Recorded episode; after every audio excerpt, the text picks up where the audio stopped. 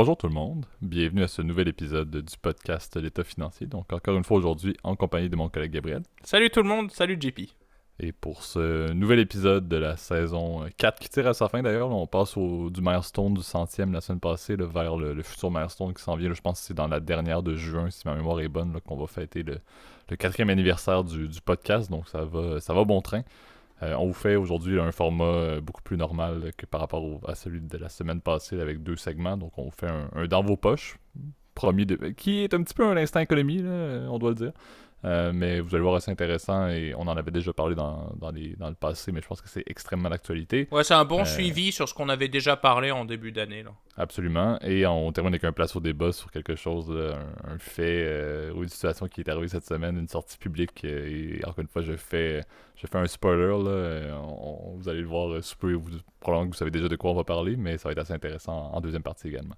Euh, donc, pour entamer toute chose, et aujourd'hui, on doit dire peut-être un petit peu moins, un peu moins important qu'à l'habitude avec les deux segments qu'on fait, mais Gab, le disclaimer reste quand même un élément fort de ta contribution au podcast, ou du moins à l'introduction du podcast. Merci, merci. Bah, du coup, Oublions pas de tout ce qu'on parle dans le podcast, vous le savez, chers auditeurs, ça fait 101 fois, unième fois que je le répète. Pour le coup, c'est vrai. Absolument. Euh, tout, ce qu'on parle, évidemment, il s'agit que de notre opinion personnelle, il ne s'agit pas d'une recommandation de placement ou pour faire telle ou telle chose. On invite à prendre contact avec un expert. Quiconque est autorisé, en fait, à vous émettre les dites recommandations. Euh, afin de vous suggérer en fait les meilleures alternatives disponibles à votre profil de placement. Euh, j'en profite déjà pour vous remercier en tout cas pour vous le savez, vos, très bonnes écoutes, en tout cas sur le centième épisode. Merci beaucoup. En plus, ça fait euh, chaud au cœur parce que c'est un épisode euh, qui nous tenait, euh, pour le coup, eh, vraiment à cœur. Hein. comme quoi, il nous tenait à cœur. Et puis, c'était cool aussi d'avoir aussi un invité. Vous le savez, moi, je, moi, j'adore ça. Plus on est fou, plus on rit. Puis, j'ai trouvé ça. je trouvais que c'était une belle expérience, en tout cas, d'avoir encore Thomas. Mais bon, vous le savez, on on, vous fait du spoiler, mais euh, il y aura probablement d'autres invités euh, le, temps, le temps avançant. Mais on trouvait ça important d'avoir Thomas, étant donné que bon, c'est notre, notre invité euh, régulier dans le podcast. Donc ça nous fait plaisir en tout cas de l'avoir. Mais ouais, très satisfait. Puis sachez qu'on est évidemment toujours très à l'écoute de vos commentaires, etc., de vos suggestions. Ça nous fait très plaisir de, vous écouter, de vous, vous écrire moi, et de vous lire. Je veux dire, c'est un vraiment une activité qu'on adore faire. On, l'a déjà dit, on a déjà fait en fait un, résumé la semaine passée de ce qu'on adorait, mais tu vois, vraiment, je trouve que c'est un moment euh, que j'adore de ma semaine, en tout cas de le faire, euh, de faire le podcast. Et je pense qu'on est prêt du coup, euh, JP, si tu le veux, à lancer le jingle. Absolument. Donc commençons en force avec le premier segment, le dans vos poches. C'est parti. Parfait. Donc premier sujet on pouvait pas vraiment passer à côté. Là. c'est une rhétorique qu'on, je pense qu'on en, on en parle tout le temps. On a fait un peu, euh, autant un segment là-dessus, je pense, dans la saison 2, autant on en parle à chaque fois qu'on présente un petit peu le contexte économique ou faire un petit retour sur euh, une vue générale de l'économie ou des marchés. Euh, mais il faut qu'on parle un petit peu du marché euh, immobilier. Euh, je trouve ça intéressant. Là, je pense que c'était la semaine passée d'ailleurs. Gab, je t'avais même pas écrit, mais je voulais t'écrire. la Banque centrale canadienne a encore augmenté le taux directeur. C'est rendu que la, Banque centrale canadienne est étonnamment avant-gardiste au niveau de ses augmentations de taux par rapport à, la Fed. Je, ne vais pas continuer, vous savez. J'enterre Powell et, la Fed depuis maintenant près d'un an sur leur traitement. Donc de savoir que c'est la Banque centrale canadienne qui lead the way, comme on dit en anglais, pour les augmentations de taux c'est un peu inquiétant. Euh, mais ça amène aussi toujours un, débat constant à savoir, ben, soudainement, à l'intérieur de quelques, quelques mois, on se retrouve avec un taux directeur, au Canada du moins, qui est 1% au-delà de ce qu'il était euh, durant la majeure partie de la pandémie, et donc, en contrepartie, des taux d'intérêt pour, entre autres, l'immobilier euh, ou les prêts hypothécaires sont drastiquement plus élevés. Et on sait qu'on était dans un contexte où les ventes et les transactions immobilières étaient en hausse. C'était du feu mois sur mois, d'une année à l'autre depuis 2020 jusqu'à maintenant. Ça n'arrêtait pas. Et on voit que là, le frein à main est bien enclenché et on se retrouve avec une situation qui est un petit peu inquiétante parce que le contexte économique peut nous amener à avoir des doutes sur qu'est-ce qui va se passer avec la valeur justement des propriétés et un peu avec ce qui s'est passé en 2008-2009. Il y a plusieurs autres éléments qui peuvent mettre l'économie à risque et la situation globale financière à risque que le contexte du marché immobilier cette fois-ci. C'est pas le, marché immobilier n'est pas au cœur de tout ce qui se passe, mais ça reste que ce qui se produit, l'accélération des hausses de taux vient entraîner vraiment un, débalancement évident qui devrait s'en venir entre l'offre et la demande. Et, si cette offre et la demande-là, c'est des bons vieux cours d'économie 101, on retourne en, macro ou en micro, mais globalement, l'offre et la demande, si ça se débalance à un certain point à cause de ces hausses de taux-là, ben, on se retrouve encore une fois avec des valeurs de propriété qui vont baisser. Et qui dit valeurs de propriété qui vont baisser, ben, c'est un actif, même si la majorité sont hypothéquées, euh, qui va perdre la valeur et qui va être problématique. Si des personnes ont besoin de cette liquidité-là et de revendre à côté, ben, ils n'auront plus d'opportunités peut-être. Et pour les personnes qui ont acheté plus récemment, vont peut-être avoir perdu euh, de l'argent par rapport à leur valeur de revente à cause de ça. Et c'est là où on se retrouve dans un contexte qui peut s'apparenter à ce qui s'est passé euh, en, en 2008-2009, à des problèmes de liquidité, ça c'est bien évident. Et c'est un petit peu le point d'inquiétude présentement. La hausse des taux directeurs, on l'a vu au niveau des, acheteurs, la, demande au niveau des, propriétés a baissé. Il y a beaucoup moins de personnes qui veulent commencer à, s'embarquer dans des projets, sachant, un, que les prix des maisons sont encore super élevés présentement. il n'y a pas eu un, revirement de situation drastique. Sachant que, ben, est-ce que j'ai le goût de signer un prêt hypothécaire maintenant où je vais payer clairement plus parce que ça fait deux mois et que la Banque centrale canadienne, par exemple, augmenter les taux, ça m'intéresse peut-être pas en tant qu'acheteur. Et en plus de ça, ben, si ma mise de fonds est en partie encore investie, ben, c'est dans le rouge depuis le début de l'année. Donc il y a plusieurs incitatifs qui font en sorte que côté demande, ça va pas très bien et ça baisse. Parfait. Côté offre, on garde un peu la, même disparité. L'offre reste encore plus élevée que la demande parce que ben, il y a encore des personnes qui ont des maisons listées, qui veulent vendre, c'est pas un problème. C'est la même logique qu'on a depuis les, dernières années et c'est correct comme ça. Par contre, si le taux directeur continue à augmenter et continue à, surpasser même les attentes qu'on a pour la fin 2022, ben si soudainement on a même un, espèce d'équilibre qui se crée, ben c'est une débalance par rapport à, la situation normale et cette débalance-là peut encore une fois faire tout retourner la situation, tout retourner la valorisation des propriétés et c'est ce qui m'inquiète. C'est pour ça que je voulais en parler, c'est vraiment de dire ok, notez-le bien, on sait qu'on a une économie qui réagit peut-être pas aussi bien qu'on le désirait aux hausses des taux directeurs. Ça augmente vite, des coups de point 5, moi ça me fait peur à chaque fois, surtout quand c'est successif, euh, entre autres au, Canada. Et c'est de voir, ben, on s'en va inévitablement vers, ben, on va aller très haut au niveau des hausses et potentiellement justement rétablir ou modifier l'ordre de puissance entre l'offre et la demande dans le marché immobilier et peut-être faire clasher les prix un petit peu comme on l'a vécu. Et ça, ça va être un autre vecteur de problématique par rapport à ce qu'on connaît avec les enjeux de commodité et tout, euh, qui, encore une fois, est un autre épée de Damoclès sur l'économie mondiale. Ouais, bah, j'aime bien l'approche que tu as adoptée, JP, en tout cas dans ta, dans ta réflexion. C'est beau. Je te dirais, j'ai. Euh, c'est un, peu, un peu une tirade euh, économique. En, tant que propriétaire assis présentement chez moi, j'avoue que ça vient du cœur. Ça vient du cœur. Et pour nos auditeurs qui sont également propriétaires, je parle en votre nom. N'hésitez pas à mettre des commentaires si vous voulez rajouter sur la, mon élan de passion. Euh. Ouais, mais je, je, je, partage exactement ce que tu, tu viens de dire.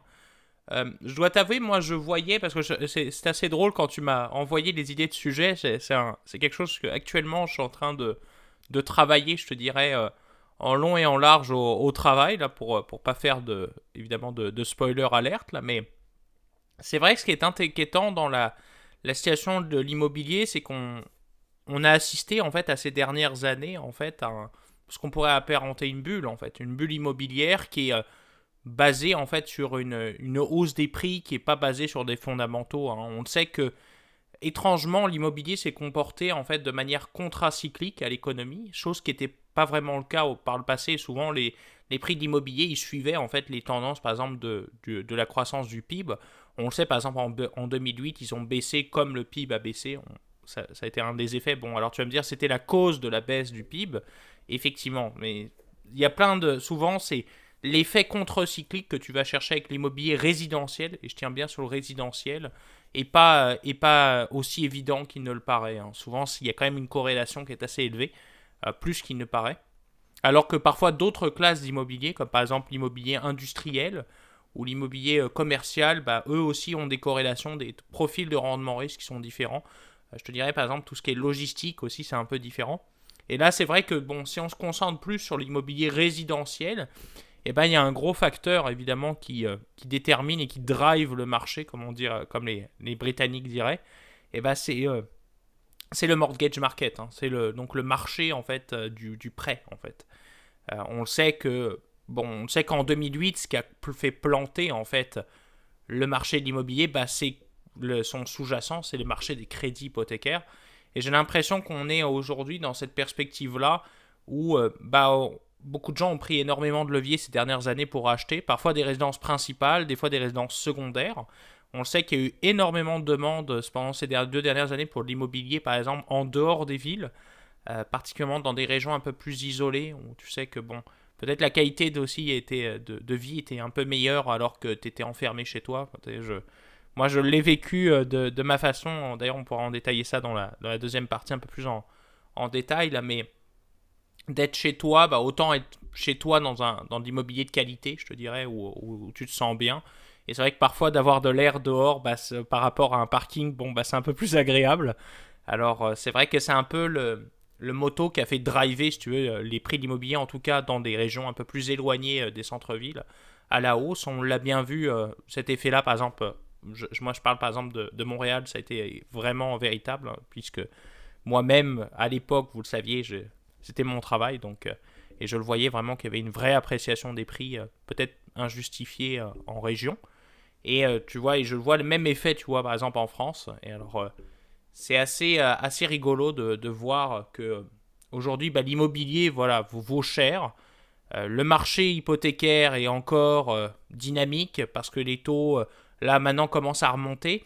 Moi, ma crainte, et tu me diras ce que t'en penses, JP. Euh, je veux dire, ça, c'est plus mon, mon opinion à moi, là, mais ce qui m'inquiète un peu, c'est comme aujourd'hui les taux commencent à augmenter, on commence à, à dépasser, euh, tu vois, par exemple au Canada, j'ai vu plus de 3,5% par exemple pour les taux 5 euh, ans fixes. Souvent, c'est la, la tradition au, Canada d'avoir un prêt qui est, où tu as un taux garanti pour 5 ans, puis ensuite tu renégocies tous les 5 ans. aux États-Unis, c'est le, le, fameux 30 ans fixe qui est le plus connu. Et lui, il a dépassé les, les 5,2%, les 5 tu vois, sur, euh, selon la Freddie Mac. Et ben, ce que je trouve assez inquiétant, c'est qu'aujourd'hui, bah, les banques, elles ont prêté précédemment à des prix très élevés. C'est-à-dire que leur, leur sécurité, donc leur garantie, elle vaut moins cher.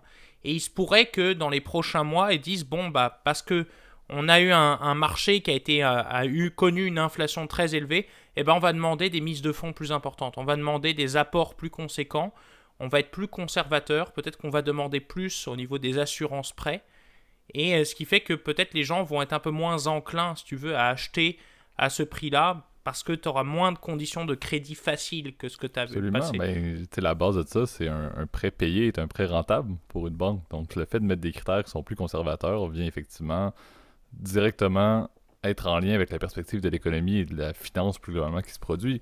Les banques, avec la hausse des taux, vont pouvoir, encore une fois, niveler un petit peu la performance qui peut être en dents de qui peut se produire dans une période de crise économique. On s'entend, la majorité des industries, plusieurs titres listés en, mangent euh, dans cette période-là, mais les banques, en général, on voit une tangente où les taux euh, directeurs vont augmenter, où les taux d'intérêt vont augmenter et qu'ils peuvent, encore une fois, aller faire plus d'argent au niveau de leur financement et ça vient contrebalancer des pertes dans d'autres euh, types de business qu'ils font. Euh, donc, effectivement, je pense que le, conservatisme ou les critères beaucoup plus stricts vont être une évidence et, c'est également cohérent avec ce qu'on observe présentement. Tu l'as très bien dit. Euh, le, fait de, se faire un levier épouvantable, le fait de corréler des propriétés principales ou du financement hypothécaire sur une propriété dans le but d'acheter quelque chose d'autre, même une propriété secondaire, ça a été épeurant également parce que c'était absolument fou en termes de croissance. Il y avait encore un peu la même logique qu'on voyait dans The Big Short où tout le monde pouvait aller se rencontrer à Vegas et dire oui, on, ça monte, ça monte, ça monte. C'était un petit peu la même logique qui se passait depuis deux ans. Il y a eu également, ça c'est un autre point qu'il faut noter, mais il y a eu énormément également de personnes qui sont revenues dans l'industrie, des courtiers immobiliers et tout c'est également quelque chose qui, un ralentissement vient, euh, vient avoir un impact à, leur niveau. Et ce qui m'inquiète beaucoup, mais c'est beaucoup, c'est le crédit variable. C'est le fait, il y, a, beaucoup de personnes autour de moi, il y a beaucoup de personnes également que je connais euh, plus, de manière plus distante qui sont avec du crédit variable dans les deux, dans, les deux dernières années parce que ça reste toujours sur papier euh, mieux que de fixer son taux, comme tu l'as dit au Canada, sur 12-5 ans. Mais présentement, ces, ces taux-là, sont, ça, ça a monté vite. Là. Puis le fait d'avoir l'assiduité de dire, OK, ben ça fait, j'ai déjà augmenté, mon taux variable a augmenté d'un pour cent si on prend juste le fait que ça a augmenté au niveau du taux directeur canadien, au même rythme que le taux euh, directeur canadien, pardon, ben on se retrouve avec un taux qui n'est plus, plus tant intéressant que ça. Et si ces personnes-là sont assidues et le font rapidement, ben le fixer, ils vont le fixer, comme tu l'as dit, Gab, des taux qui sont relativement déraisonnables par rapport à leur budget qu'il y avait à l'époque. Donc, je trouve que le, bassin de, crédit variable, à mon avis, a augmenté beaucoup plus vite que le, bon vieux taux fixe, comme tu l'as dit, le 5 ans fixe euh, classique. autant le, sirop d'érable que le 5 ans fixe au Canada est à peu près la même importance. un plus notoire que l'autre, mais c'est littéralement ça. Le sirop d'érable? Le sirop d'érable étant plus notoire, effectivement, euh, à l'international, le 5 ans fixe étant bien connu dans les, dans les boisés et les régions québécoises et canadiennes. Mais effectivement, c'est un, problème parce que ces, ces taux variables-là vont être fixés ou soit vont être fixés rapidement à des taux qui sont quand même pas super intéressants ou soit vont pas être fixés rapidement parce que les personnes ne sont pas super assidues, par exemple, avec leur gestion de, de, taux, leur conversion de, de taux, peu importe qu'ils doivent faire quand ça commence à augmenter. Et vont se retrouver justement avec des, avec des taux qui ne seront pas intéressants ou des paiements un petit peu ridicules. Donc, on dirait qu'il y a vraiment une. on n'a pas. Ma, vision, c'est qu'il y a d'autres causes, mais on n'a pas tant appris de ce qui s'est passé avec la crise immobilière de 2008-2009. Et là, le problème, c'est que c'est peut-être un domino parmi plusieurs autres. Comme, on le mentionnait, c'est pas du tout l'élément principal. On peut parler des commodités comme étant déjà un gros, gros, gros, gros, gros problème pour la, le fonctionnement de l'économie mondiale. Mais l'immobilier en prend, en prend solidement pour leur coût. Euh, et comme je dis, moi, ça m'inquiète quand même drastiquement sur tous les aspects. Il n'y a, rien, à mon avis, du bassin hypothécaire des deux dernières années qui est réellement super favorable parce qu'il y a plusieurs financements à très faible mise de fonds que la propriété ne vaut même plus ce qu'on a ce qu'on l'a acheté si on essaie de la revendre demain matin. Ben, demain matin, peut-être pas parce que c'est pas si pire, mais dans six mois, dans un an, ben, on se retrouve avec des propriétés qui ont été payées beaucoup trop cher, qui ne valent plus ça maintenant et qui ont des taux euh, ou, du financement qui est très élevé en termes de proportion par rapport au, capital qui avait été mis et des taux qui sont absolument ridicules. Donc, c'est un pensée du bien, c'est un, point à regarder. Je pense qu'on est rendu à, un moment où c'est assez évident que les banques centrales, on l'a déjà répété, ont agi peut-être un peu trop sur le tard, agissent extrêmement rapidement présentement, mais n'ont pas d'impact très très concret au niveau du bénéfice. L'inflation, ça n'a pas tant bougé malgré le fait que les taux, le, le rate hike a été, a été assez imposant. Et je pense qu'on va se retrouver effectivement avec des problèmes économiques. À mon avis, c'est presque une évidence de, ce qui s'en vient. Et, le pessimisme, entre autres, je crois, Gab, je sais pas si tu l'avais lu, mais le CEO, je, vais dire Chase, mais je suis pas sûr que c'est Chase ou c'est Bank of America, je me souviens plus lequel des deux est sorti justement cette semaine. Euh, pour faire un, état global de sa perspective économique qui était assez, assez pourrie.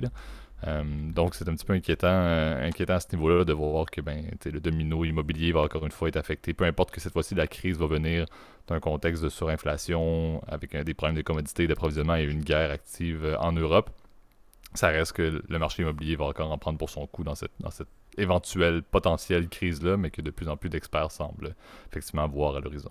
C'est, je, voulais faire une blague, mais qui, qui risque d'être de mauvais goût. C'est un peu en ce moment une situation comme si tu jouais tu, euh, tu jouais à, comment dire, à, à, allumer de la dynamite dans le port de Beyrouth, tu vois. C'est un peu le...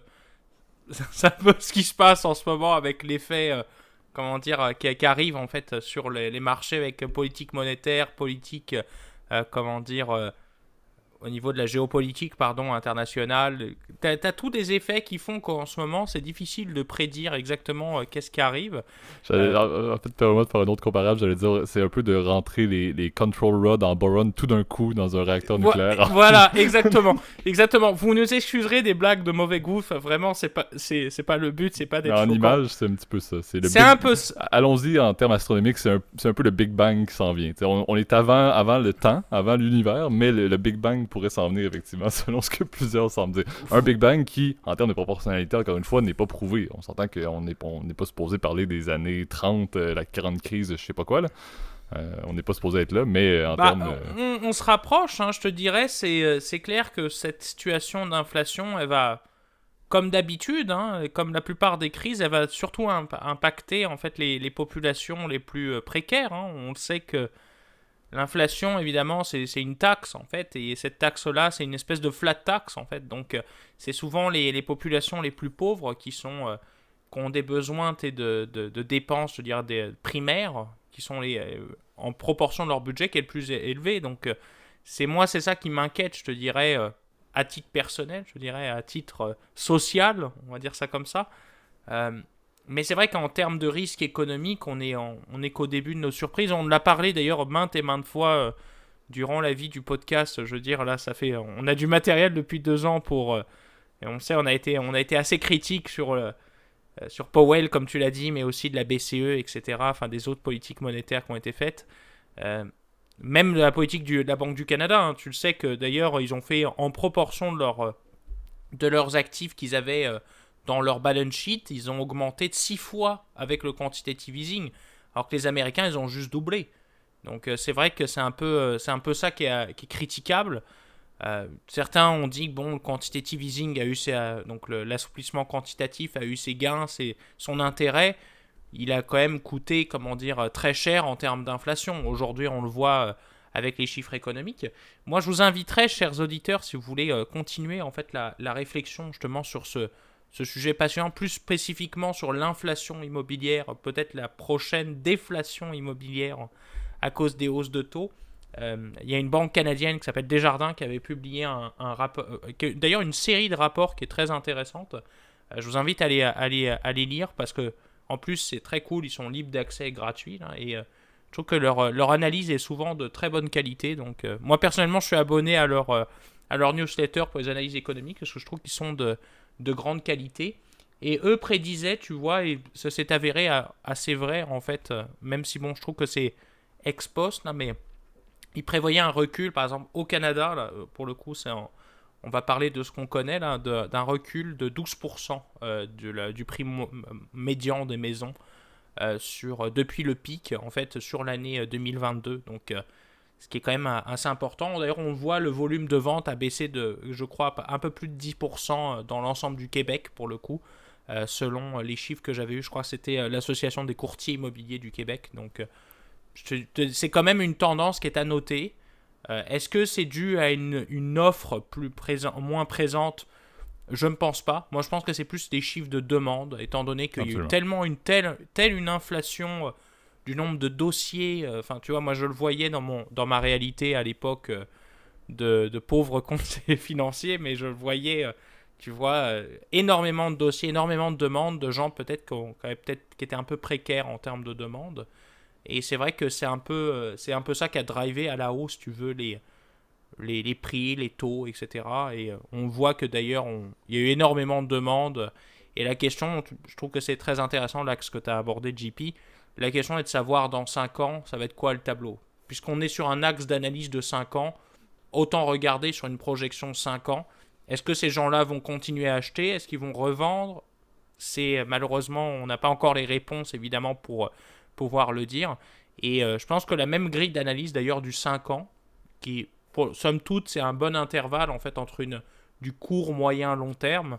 Eh ben, peut être appliqué par exemple aux États-Unis. On sait que le marché de l'immobilier en ce moment est quand même soumis à pareil une pression à la baisse, alors que la plupart des autres choses de la vie augmentent de manière significative. On le sait, les derniers chiffres de l'inflation euh, bah, sont tombés, je crois, dans la zone euro, c'est à peu près 8,2%, si je ne m'abuse, dans la zone euro, euh, selon Eurostat. Et euh, où tu vois, nous au Canada, on est à 6,5%. Et c'est pour ça que, bon, il y a, quelque chose à aller regarder, évidemment, et qu'on va surveiller avec vous, chers auditeurs. En tout cas, moi, nous, vous le savez, on aime bien euh, ce genre de sujet, donc je pense que... Exact. Puis c'était rempli, encore une fois, un segment euh, soulevant un, questionnement important, rempli, encore une fois, c'était pas un place au débat, mais presque, c'était un, dans vos poches, instant économie, un peu place au débat, tout mélangé ensemble, mais ça fait juste rappeler qu'une démarche immobilière, peu importe c'est quoi, un achat ou une vente, implique énormément de questionnements à la base, mais encore plus maintenant. Donc assurez-vous de vraiment avoir toutes les cartes euh, en votre, dans vos mains avant de prendre n'importe quelle décision. Je pense que c'est la clé. Comme tu l'as dit, Gab, la quantité de ressources sur ce sujet-là ne sont pas. Euh, ne sont pas, euh, ne sont pas en, faible nombre présentement, donc profitez bien du matériel, autant professionnel que des articles, etc. donc passons maintenant au deuxième segment pour l'épisode d'aujourd'hui, le place au débat. Parfait. Donc, euh, tu as, fait un point, un petit lien, effectivement, très subtil dans le premier segment. On l'a mentionné avec quelques spoilers dans l'introduction également, là, mais on veut parler de, Elon Musk et de sa politique liée au, travail euh, à distance, au travail hybride, peu importe comment on le mentionne. Euh, mais justement, sa sortie publique cette semaine. Ben, public. C'était pas public, c'était un courriel euh, à l'interne qui a été diffusé euh, avec raison par les employés qui étaient peut-être insatisfaits, qui ont publié ça, entre autres sur Twitter, si je ne me trompe pas, qui mentionnait que les employés devaient retourner en présentiel pour au moins 40 heures par semaine et que si quelqu'un décidait de, continuer à faire du télétravail, ben c'était comme s'il quittait, c'était comme si, comme il a, dit, uh, we're to consider that you've resigned euh, de la compagnie. Et donc, c'est le fait d'imposer, tu peux faire du télétravail si tu fais plus de 40 heures, mais 40 heures, c'est du temps plein pour la majorité des, business. donc, c'est littéralement revient au bureau. Euh, sinon, on considère que tu ne travailles plus pour nous. Euh, encore une fois, la, blague est, mauvaise, mais le jeu de mots fait partie de mon, de mon identité en termes d'humour. Mais je, voulais faire la mention quand même que Musk aime autant les véhicules hybrides que le travail hybride. Donc, en tant que producteur de, de véhicules électriques, le, hybride n'est pas dans sa, dans sa cote autant en termes de travail que de véhicules. Euh, et on le voit assez bien présentement. Je l'ai mentionné et, je tiens à, le préciser, là, Elon Musk est polarisant, il peut être apprécié pour certaines choses et, loin d'être apprécié pour certaines autres choses. Euh, je pense que sa position mérite d'être d'être décortiquée, mais ma vision est, n'est peut-être pas dans le même axe que la sienne.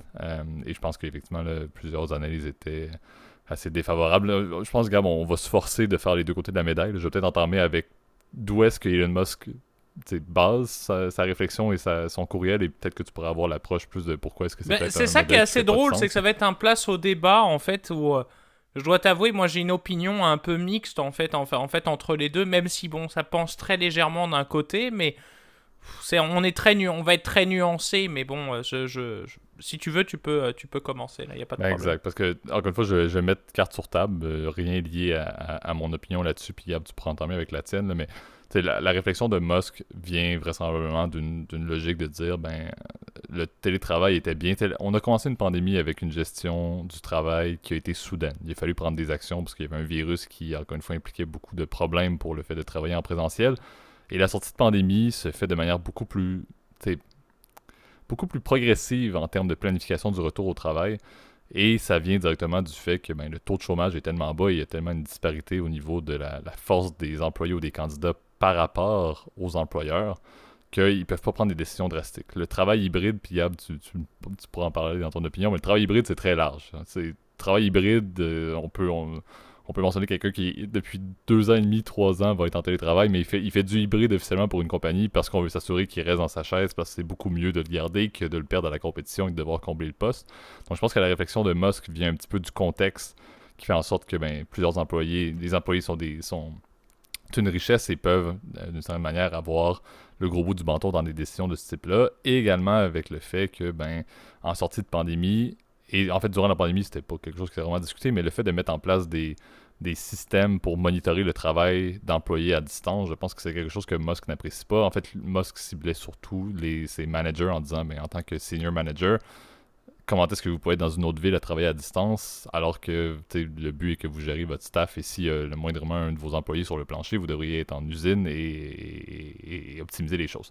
Donc, sa réflexion, encore une fois, c'est juste pour mettre carte sur table, je, ne partage pas nécessairement son avis là-dessus, euh, est venu clasher avec la vision de l'autre côté de dire, ben, euh, Tesla, en fait, pardon, a besoin d'avoir des talents et ces talents-là veulent du travail flexible, c'est reconnu. Je pense qu'il y a la majorité, c'est une forte majorité des Américains, entre autres, qui veulent, qui sont en mesure de faire de ce travail, qui veulent rester en télétravail euh, ou au moins en hybride très très très modéré euh, pour le restant de leur vie s'ils le pouvaient après la pandémie. Donc on a un clash assez évident entre Musk qui est on retourne en arrière et si on veut aller de l'avant, ça prend des boots on the ground, ça prend du monde dans l'usine, euh, à peu importe le niveau, et en fait, surtout pour les ingénieurs et les gestionnaires, si les usines, dans les usines, on fait les voitures et les travailleurs sont là, il faut que les cadres les plus haut gradés, les personnes qui, euh, qui font de l'ingénierie doivent y être également. Et de l'autre côté, mais ben, on a, si on est des talents, si tu nous valorises et si on est dans un contexte de marché qui nous favorise, on veut du hybride. Si on fait pas du hybride chez toi, je peux très bien me revirer de côté et aller faire quelque chose d'autre en tant qu'ingénieur mécanique, électrique, peu importe le nom de, de, ces, de la fonction de la majorité de, ces, de sa base de talent. Donc, c'est le, clash actuel. Euh, je voulais juste mettre sur table un peu les, points, le décortiquer très simplement quel était le débat actuel. Gab, tu veux y aller avec ton opinion, puis je pourrais renchérir avec la mienne, euh, que j'ai peut-être déjà teinté étant, étant fan de Musk à un certain point, mais pas nécessairement sur la situation actuelle, je, dois le dire. Là, je dois t'avouer, c'est, c'est un sujet qui est assez, euh, assez drôle et je trouve ça intéressant que tu aies. D'ailleurs, merci hein, pour l'idée du sujet parce que je dois t'avouer, j'avais. Cette semaine, j'étais un peu moins inspiré, je dois t'avouer ça m'arrive, tu, le sais, des fois en streak, d'avoir, euh, d'avoir genre, pardon, 10 euh, sujets euh, d'un coup, et des fois d'en avoir un peu moins, d'avoir dans désert de Gobi. Et pour le coup, ça en est un très bon, je dois t'avouer. c'est quelque chose, d'ailleurs, encore une fois, j'ai, j'ai travaillé il y a quelques semaines justement pour le boulot, et je trouvais ça, je trouve que c'est une tendance qui est assez intéressante à suivre. L'évolution, en fait, du marché du travail, en tout cas pas forcément du marché du travail, mais comment on conçoit le, travail en tant que tel. Euh, bon, euh, euh, tu sais, je vais pas faire de retour évidemment sur le travail est une aliénation, ce genre de côté, le côté marxien, on va dire, du travail, parce que là, on est plus sur des jobs de bureau, parce que bon, le côté, on va dire, du job manuel, évidemment, t'as pas le choix d'être en présence. Hein. Tu es une usine, par exemple, de voiture, tu peux pas imaginer ça sans qu'il y ait des gars qui, c'est con, hein, mais pardon, mais qui vissent les, par exemple, les pneus ou les jantes, par exemple, à, à, la voiture, tu vois. Ce genre de choses. T'as pas le choix d'avoir un humain quelque part dans l'intervention. Mais c'est vrai que pour les jobs de bureau, c'est euh, une problématique qui se pose de plus en plus pour d'entreprises parce qu'elles louent évidemment des bureaux qui coûtent une fortune, hein, parce qu'on sait que ça coûte cher, hein, louer des bureaux. Euh, euh. Surtout dans les villes, par exemple, comme dans la Californie, on le sait, à San Francisco, c'était des marchés où il y avait une pression terrible sur les prix de l'immobilier, où ça coûte une fortune. Hein. On sait que les, les boîtes et la plupart des startups d'ailleurs commencent à avoir une fréquentation de plus en plus faible, par exemple dans le centre-ville de San Francisco. Euh, tu vois, je, j'écoutais un, un, reportage, malheureusement j'ai pas la référence que c'était sur, euh, sur Facebook, je vais devoir me frapper, j'ai pas, j'ai pas pris les références, mais c'était très intéressant où tu vois que le, centre-ville est complètement abandonné. Il y a des, des quartiers entiers où, tu, où avant tu avais des, des compagnies comme, comme Meta ou des compagnies comme, comme Google, etc. Euh, bah, peut-être pas dans le centre-ville de San Francisco, mais en, bref, vous m'avez compris, là, des startups de numérique, là, puis des, des entreprises de, de high-tech avaient leurs bureaux. Et ben maintenant, c'est un peu vacant. Alors la question est de savoir qu'est-ce qu'on fait avec ces bureaux-là? Est-ce qu'on euh, veut que nos employés soient en présence? Est-ce qu'on veut avoir un mode de travail hybride? Comment ça s'organise? Et ben ça dépend en fait. Il y a certaines entreprises qui ont dit bon, on continue le remote. Je sais que euh, je crois que c'était euh, en fait dans la plupart des banques c'était le contraire tu vois les, les, grandes institutions financières par exemple JP Morgan je pense qu'ils ont demandé à, à, ce que tout le monde revienne au bureau. Morgan Stanley c'est la même chose. Certaines banques ont fait pris le chemin contraire. Elles ont dit bon bah nous on permet le remote je crois que c'est le cas de American Express aussi ils ont dit que quasiment deux tiers de leurs employés seront en télétravail désormais donc tu vois c'est peut-être des, des, rôles un peu différents et euh, pour les entreprises de high-tech, tu vois, c'est assez mitigé. Tu vois, les rôles euh, plus qui sont dans le coding bah, sont plus en, euh, en, en, remote. D'autres rôles, c'est en, mix, etc. On sait que maintenant, tu as de plus en plus de boîtes qui font du 3 euh, jours semaine au bureau, 2 jours à la maison. Et ça a été d'ailleurs critiqué, je crois même chez Apple, tu vois. Il y a eu une, pétition qui avait été lancée à Tim Cook qui disait euh, je crois que eux, chez eux, c'est d'ailleurs, c'était pas très bien foutu, je dois t'avouer. C'était lundi, mercredi, jeudi, vendredi euh, en, personne, puis le mardi en remote. Enfin, tu vois, ça faisait pas vraiment de sens, tu vois. Alors, euh, c'est vrai que ça crée des tensions parce que tu as des gens qui ont apprécié en fait ce côté-là remote, de pouvoir être à la maison. C'est vrai que c'est pratique, je te dirais, pour, pour des personnes, par exemple, qui ont un job très qui nécessite pas en fait d'être en personne. Je le vois vraiment en coding par exemple euh, entre nous que tu sois avec un ou tes collègues, bah fondamentalement tu codes sur un sur un sur un logiciel de, de d'écriture de, code là. Donc que tu sois à la distance ou euh, à la maison, ça change pas grand chose. En revanche, c'est vrai que pour les, des jobs, on va dire, avec euh, du decision making, excuse-moi, j'ai pas le terme en français là, mais avec du avec de, de, la gestion de projet, ce genre de choses, bah, c'est vrai que quand même la question d'être en personne quand même simplifie énormément les choses. Hein. Tu vois, là je te parle de mon, ma propre expérience, et puis là c'est là où, j'ai pu ramener mon opinion. Euh, je dois t'avouer, j'ai eu beaucoup de mal moi personnellement avec le travail à distance. Tu vois, j'ai eu les, les, cours à distance. Vous le savez, j'ai été, j'étais étudiant l'année passée. Enfin, je le suis toujours. J'écris mon, j'écris mon mémoire. Euh, pas mon mémoire à moi, mes mémoires à moi, mais vous m'avez compris là, mon projet évidemment de Biographie 2023.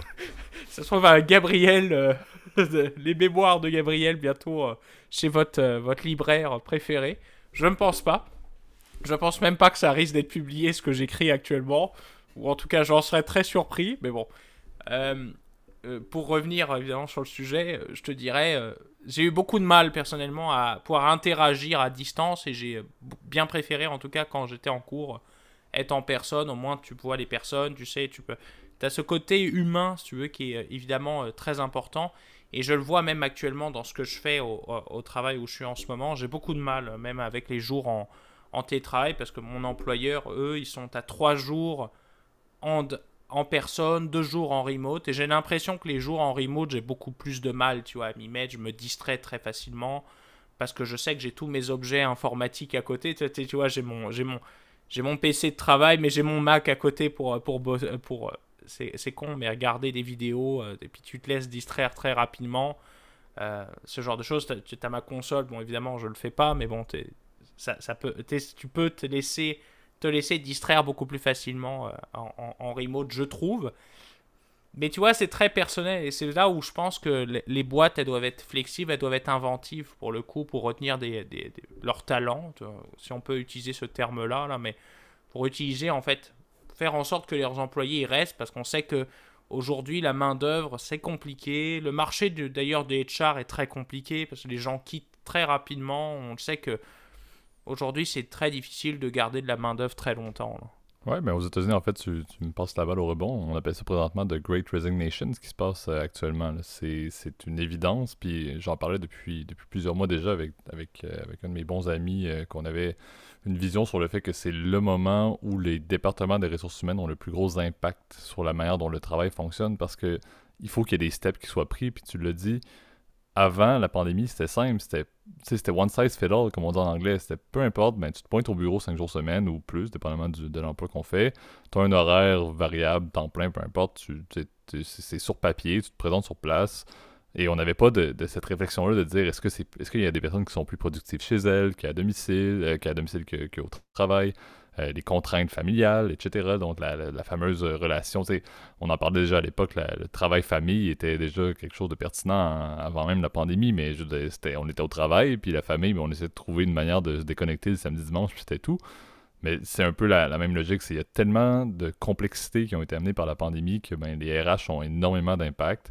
Puis le problème que justement ce clash économique-là, le, taux de chômage qui est hyper bas, la, Great Resignation et la, capacité euh, des talents de pouvoir bouger super rapidement s'il y a une virgule dans leurs conditions qui sont changées, si même on en, parle, on en parle à peine, mais je veux dire, le, taux d'inflation également devient un benchmark pour les augmentations salariales de certaines personnes.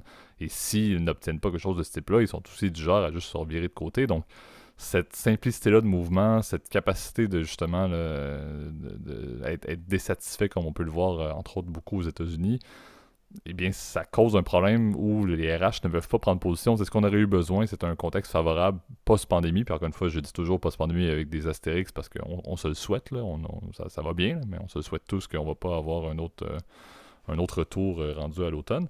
Mais c'est quelque chose qui, m'inquiète parce que les RH avaient vraiment un gros rôle à jouer. Si c'était plus tranquille, s'ils étaient dans une position beaucoup plus stable en termes de, justement cette relation-là avec les employés ou avec les candidats, ça aurait été plus favorable de mettre en place un format hybride qui aurait été adéquat pour tous, qui aurait été flexible pour certains, qui aurait été plus fixe pour d'autres et qui surtout aurait été un petit peu plus uniforme d'une industrie à l'autre. T'en parlais, les banques ne font même pas la même chose l'une envers l'autre, par exemple aux États-Unis, et puis les, les techs ne font pas la même chose non plus. Tu as Twitter qui disait vous pouvez à vie travailler à distance, puis là tu as peut-être un changement de gestion avec Musk qui pourrait arriver, qui soudainement on s'entend que s'il applique la même mentalité qu'il a chez Tesla, mais ben, ça change la donne complètement chez Twitter aussi. Donc c'est ce qui m'inquiète un petit peu, c'est ça va tout ce qui se passe en ce moment avec, l'économie va, c'est pas un terme très très très très français là, mais ça va délayer, euh, ça va ça va reporter euh, l'application d'un plan clair, net et précis à travers toutes les industries qui va vraiment être main dans la main un petit peu. Ça serait, c'est un peu la beauté, c'est peut-être moi qui rêve en couleur, mais c'est de voir un peu tous les RH en termes d'industrie s'aligner sur quelque chose qui fait du sens, sur un plan qui est cohérent, puis de justement retrouver le modèle qu'on avait à l'époque. À l'époque, on était, chaque industrie globalement, avec des similitudes, c'était du temps plein, cinq jours au bureau. Ben, est-ce qu'on est capable d'avoir un peu retourné à un format qui est un peu plus générique pour tous pour justement éviter d'avoir de la personnalisation hyper simple peut-être d'un employé à l'autre. C'est peut-être ça que j'aimerais avec de l'hybride comme base de tout. C'est le fait de justement Musk, c'est là où mon opinion se, transmet. On ne peut pas revenir en arrière avec ce qu'on a vu présentement. L'hybride fait partie du futur, c'est certain. Maintenant, comment est-ce qu'on l'applique, comment est-ce qu'on le rend le plus possible, encore une fois, pour tous et accessible à tous en termes de personnes qui le peuvent? Euh, je pense que c'est un requis euh, assez essentiel. Sinon, euh, je, ne vois pas le moment où cette espèce de great resignation-là, cette capacité-là de toujours se désatisfaire en se comparant, la fameuse logique de l'herbe est plus verte chez le voisin, c'est amplifié quand les conditions et le, schéma de travail n'est pas le même au sein d'une même industrie et entre industries pour des talents similaires. Donc, c'est ce qui m'inquiète. Et comme je dis, je, le mentionnais il y a un an, je l'ai répété, puis j'en reparle souvent avec, avec ce même ami-là j'ai vraiment beaucoup espoir dans mes collègues euh, qui ont fait RH lorsqu'on était en, école de, business. Ils ont un, énorme rôle à faire présentement. Les RH à l'époque, c'était un modèle qui fonctionnait depuis des, décennies, des décennies, puis on fait juste appliquer le modèle. Je pense que maintenant, le modèle doit avoir une réforme et, je vais souhaiter que nous-mêmes, personnes qui ont fait la finance et qui travaillent en finance et nos amis qui ont fait économie euh, et qui travaillent en économie puissent peut-être contribuer à, créer un contexte plus stable, à créer peut-être une récession qui n'aura pas lieu ou plus, plus marde qu'on le souhaite, pour justement que les RH enfin aient un terrain de jeu qui puisse permettre de mettre en place un plan et un schéma qui soit adéquat pour tous et qui soit, encore une fois, selon moi, en fonction du travail hybride. Donc, donc Musk, intéressant. Maintenant, l'application, j'ai hâte de voir euh, que, que, ça va, que ça va donner. Euh, mais à mon avis, c'est complètement. Certains disaient que c'était archaïque, c'est un petit peu ça. C'est d'oublier euh, deux années et encore une fois de, se baser sur, à mon avis, des, stats de productivité et tout, qu'on n'a pas assez d'informations là-dessus. Ça nous prend de l'information sur ce type-là pour faire des jugements comme ce que Musk semble montrer, de dire ben, le monde qui sont en télétravail.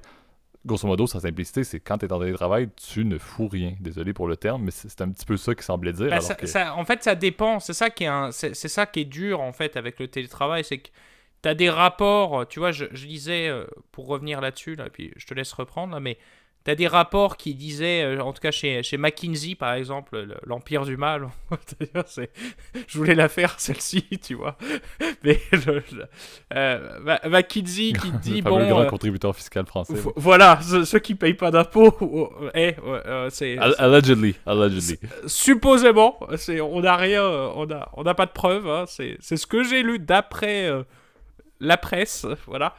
Euh, euh, et ben oui, ils te disent qu'effectivement le, le travail à distance est pas bon, comment dire, pour, le, pour la productivité, pour l'entraide le, entre équipes, etc.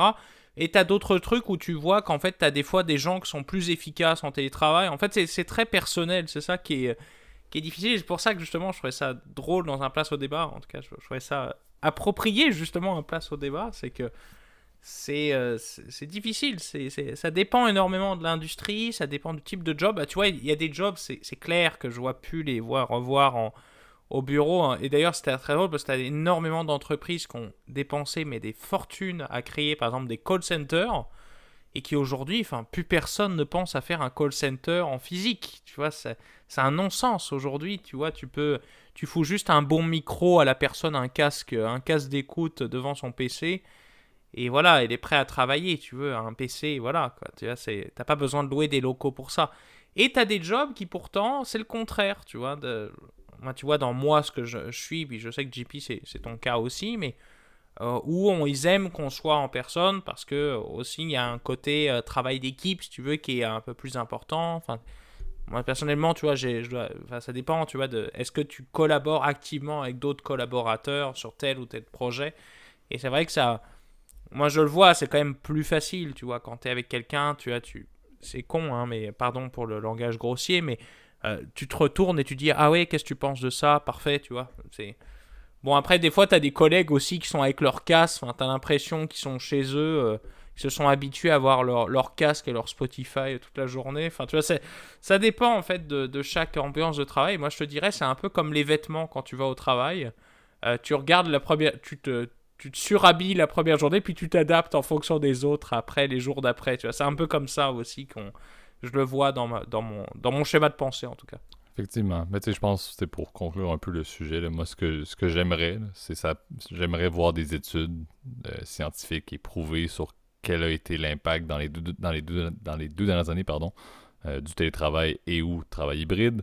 Euh, j'aimerais également un contexte qui soit un petit peu moins polarisant en termes de, taux de chômage et, de relations, euh, encore une fois, candidat euh, versus compagnie, pour justement qu'on puisse mettre en place quelque chose et avoir les bonnes réflexions. je pense, puis on en parle, on peut en parler en termes, en termes économiques, on peut en, parler en termes sociaux, mais la sortie de pandémie, on est un peu en mode complaisance. on sort de pandémie, on, sent qu'on on peut enfin revivre après deux ans, rattraper un peu de temps perdu, mais on réalise pas que ben, les décisions qu'on prend maintenant si on revient à la logique des compagnies, ont des impacts sur l'atteinte des cibles et la croissance et le fait d'avoir des compagnies qui continuent à être innovantes. Si on fait juste se, complaire à accepter le fait que, ben, des compagnies font du hybride, des compagnies font du euh, télétravail à 100%, des compagnies sont sur place, mais ben, il faut qu'on réfléchisse dans le big picture et dire, ben, maintenant, si on revient dans une certaine normale, ben, il faut, faut reprendre notre vision de dire ben, les compagnies doivent être innovantes, surtout les compagnies listées. Donc, je sais pas. Dans ma tête, il y a une grosse réflexion à avoir. Les RH ont un, gros impact. Musk, encore une fois, amène un, un, volet intéressant en mettant ça, encore une fois, de manière privée, mais comme on l'a dit, c'est sorti public. Je pense que ça amène quand même un. En fait, moi, ça m'a surtout ouvert les yeux sur il y a un clash évident avec trois positions télétravail 100%, hybride et retour en présentiel à 100%. Et il y a des personnes de tout niveau, de toute expertise, de tout. Euh, de tout même euh, échelon. Si, si, Musk se voit comme étant un être, un être d'une exceptionnalité absolument hors norme à certains moments, malheureusement. Euh, mais je pense qu'il y, a cette logique-là qui, est, qui, est, qui est importante à voir. Tout le monde n'est pas aligné dans, dans, la société, mais on n'en parle pas assez du fait qu'il y a clairement un plan qui doit être mis en place, clairement des réflexions qui doivent se faire parce qu'on n'est pas tous alignés sur la même chose. Et je pense que ça montre juste un rappel à l'ordre de ben il faut qu'on se pose des bonnes questions. Pas nous, Gab et moi, euh, en, cette magnifique soirée, euh, mais davantage les, départements compétents et surtout les fameux départements RH qui ont la, clé, euh, la clé du secret. Là, ouais, puis les chefs d'équipe aussi, hein, les, chefs d'équipe, parce que c'est vrai que, encore une fois, je, me répète, tu m'excuses, mais ça dépend de chaque travail, ça dépend de, chaque... Il faut avoir en fait, une vision, il faut être flexible. En fait, je pense que c'est quelque chose qui a, marqué aussi euh, pas mal les employeurs. Euh, et après, je, je laisserai. Ouais, euh, mais c'est, en fait, c'est du bottom-up que ça prend, justement. C'est du inside d'en bas qui remonte vers le haut. Les décisions se prennent à la même place, c'est toujours la même chose. Ça, ça, n'est pas vraiment rénové. Ce qui est difficile. Mais pour qu'il y ait du top-down, il faut avoir un petit peu plus de bottom-up, comme tu l'as dit, de l'expérience des employés, des managers vers le haut. Ce qui est difficile, c'est que c'est comme c'est très clivant. Encore une fois, tu vois, j'ai, eu des, des échos. Tu vois, j'en parlais même, euh, justement, je te l'ai dit dans le cadre de mon travail, là, mais tu as des gens qui ont apprécié le télétravail et tu as des gens qui ont détesté. Et, c'est très clivant. Et ce qui fait que malheureusement, tu n'as pas le choix de, de, se baser sur la majorité et puis d'appliquer cette règle à tout le monde. Tu veux. Et euh, tu vois, c'est bête. Alors, il y a des gens qui disent Ah oui, mais ton emploi, il te, permet d'aller, par exemple, en, même si tu es en télétravail, tu as le droit d'aller au bureau, ce qui est notre cas par exemple là, là où je travaille. Euh, oui, mais tu personne sur place, donc ça ça plus, ça d'intérêt si tu veux d'aller sur place. Donc c'est un peu un cercle vicieux en fait. C'est malheureusement c'est la règle de la majorité. C'est un peu ce côté un peu politique en fait qui, qui revient. C'est la règle de la majorité, mais le problème c'est que c'est peut-être pas la meilleure aussi euh, solution pour l'organisation, etc. Et je pense que ça doit être tu l'as bien dit, JP, réfléchit en fait de longue haleine, etc. Et je pense que pour le coup, ce débat a prouvé qu'en fait, malheureusement, il n'y a, pas de, solution magique en fait à ce problème-là.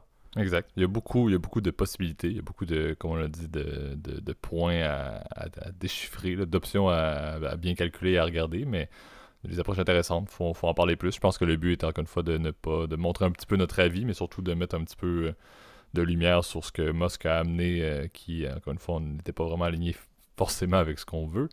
Euh, mais bon, encore une fois, ayez votre opinion, mais surtout, je pense que ce qui est intéressant, et j'espère qu'on aura l'occasion d'en reparler plus tôt que tard, euh, justement, d'un espèce de volet ou d'une transition dans certaines industries, je pense que ça peut être intéressant d'en reparler à l'avenir. Mais d'ici là, je crois que c'est déjà la fin pour euh, ce magnifique podcast de cette semaine, le 101e, ben comme tu l'as dit. Donc, on ne va pas vous compter ça jusqu'au 200e. Euh, mais tout de même, euh, donc avant de rendre l'antenne, comme tu l'as dit si bien à l'habitude, Gab, je te laisse faire ta contribution finale pour mettre la cerise sur... Pour la 101ème fois aussi, hein, pour le coup. Même si je crois que... J'ai goût d'aller écouter les 101 Dalmatiens à la sortie de l'épisode, c'est triste. Là. Mais je crois que si je ne m'abuse... je crois que, si je compte, je crois que trois fois tu as fait la conclusion. Donc, donc, normalement, en tout cas, on devrait être bientôt à ma centième conclusion de, de podcast. Mais n'oubliez pas, évidemment, si l'épisode vous a plu, bah, à le partager à, vos amis, à vos proches, amis, famille, etc. À mettre un petit like sur la vidéo YouTube, c'est la meilleure façon aussi de nous répertorier, les commentaires, vous le savez. Meilleure façon aussi de nous contacter. Sinon, vous avez l'adresse email qui est euh, dans vos. Euh, dans la description de chaque épisode, là, je m'assure de, la mettre. Donc, si jamais vous voulez nous envoyer euh, vos idées, vos suggestions, etc., d'épisodes, c'est avec grand plaisir. Et vous le savez, on les traite tous.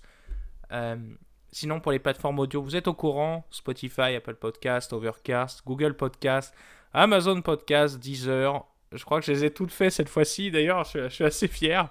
Donc, n'hésitez pas évidemment à vous abonner sur ces plateformes-là et à nous écouter à chaque semaine. Et en tout cas, je vous souhaite à tous, et je vous remercie encore pour votre écoute, et je vous souhaite à tous, pardon, une bonne fin de semaine et salut.